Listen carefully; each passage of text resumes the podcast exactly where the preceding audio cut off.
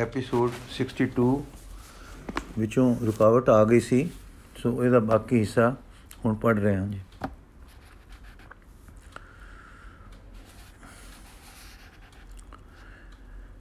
ਇਹ ਇਹ ਅਰਦਾਸ ਹਲਕਾਰੇ ਸਿੰਘ ਦੇ ਹੱਥ ਕੱਲੀ ਲਿਖਤਮ ਕਰਮ ਸਿੰਘ ਕੂਕਰ ਆਪ ਦੇ ਦਰਦਾ ਸਾਧ ਸੰਗਤ ਖਾਲਸਾ ਸੁਦਾਕਰ ਹਰੀ ਮੰਦਰ ਤਖਤ ਸਾਹਿਬ ਅਕਾਲ ਬੁੰਗਾ ਜੀ ਦਾ ਸੇਵਕ।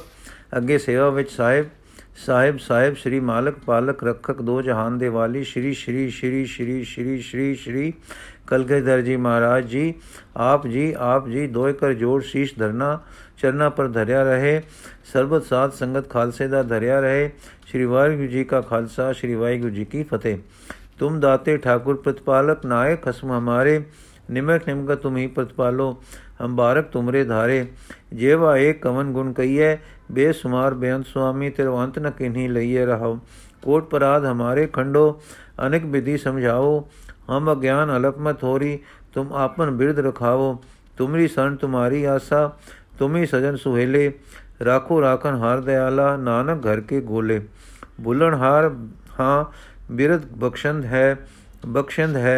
ਇੱਕ ਜੱਥਾ ਸਿੰਘਾਂ ਦਾ ਹਾਜ਼ਰ ਹੋਵੇਗਾ।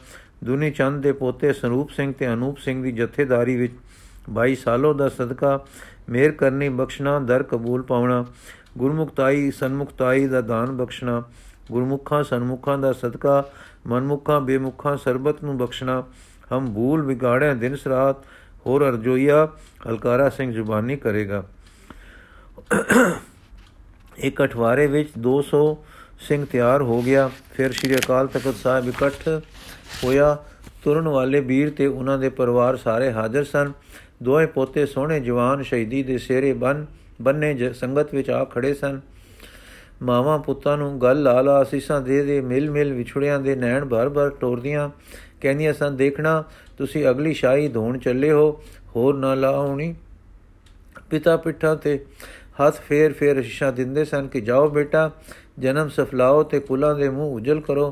ਭੈਣਾ ਗਲੇ ਸਿਹਰੇ ਪਾਉਂਦੀਆਂ ਵੀਰਾਂ ਦੀਆਂ ਦਸਤਾਰਾਂ ਵਿੱਚ ਤੁਰਲੇ ਤੁੰਗਦੀਆਂ ਅਸੀਸਾਂ ਦਿੰਦੀਆਂ ਸਨ। ਜਿਵੇਂ ਵੀਰ ਤੁਸੀਂ ਭੈਣਾਂ ਦਾ ਪਿਆਰ ਲੈ ਕੇ ਚੱਲੇ ਹੋ, ਜਿਵੇਂ ਤੁਰਲੇ ਲਟਕਾ ਤੁਰੇ ਹੋ, ਤਿਵੇਂ ਮੁਖ ਉਜਲੇ ਤੁਰਲੇ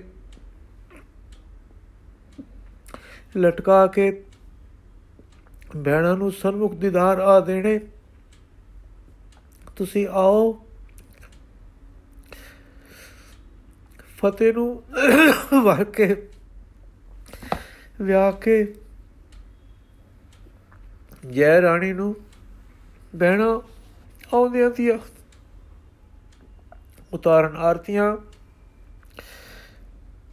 ਤੇ ਆਖਣ ਵੀਰੇ ਆਏ, ਫਤਿਹ ਦੁਲਨ ਨੂੰ ਪਰਨਾ ਕੇ ਲਿਆਏ। ਜਿਉ ਜਿਉ ਆਏ ਜੁਗ ਜੁਗ ਆਏ। ਇਸ ਤਰ੍ਹਾਂ ਦਾ ਨਜ਼ਾਰਾ ਆਪਾ ਵਾਰਨ ਤੇ ਗੁਰੂ ਪ੍ਰੇਮ ਦਾ ਇਸ ਵੇਲੇ ਦਿਸਦਾ ਸੀ, ਵੇਖਣ ਵਾਲਿਆਂ ਦੇ ਅਥਰੂ ਨਹੀਂ ਠੁੱਲਦੇ ਸਨ।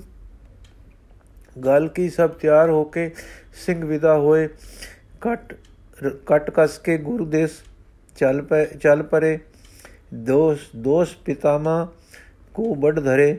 ਜੋ ਮਝੋਲ ਦਰ ਸਰਦਾ ਮਿਲੇ, ਲੇਕਰ ਸੰਗ ਅਨੰਦਪੁਰ ਚਲੇ। ਸਿੰਘ ਟੁਰੇ ਪਰ ਕੁਝ ਭੇਸ਼ ਵਟਾ ਕੇ ਸਸਤ ਲੁਕਾ ਲੁਕਾ ਕੇ ਜੋ ਬਾਹਰ ਪਤਾ ਨਾ ਨਿਕਲੇ, ਇਕੱਠੀ ਹੋ ਕੇ ਕੁਮਕ ਚਲੀ ਹੈ।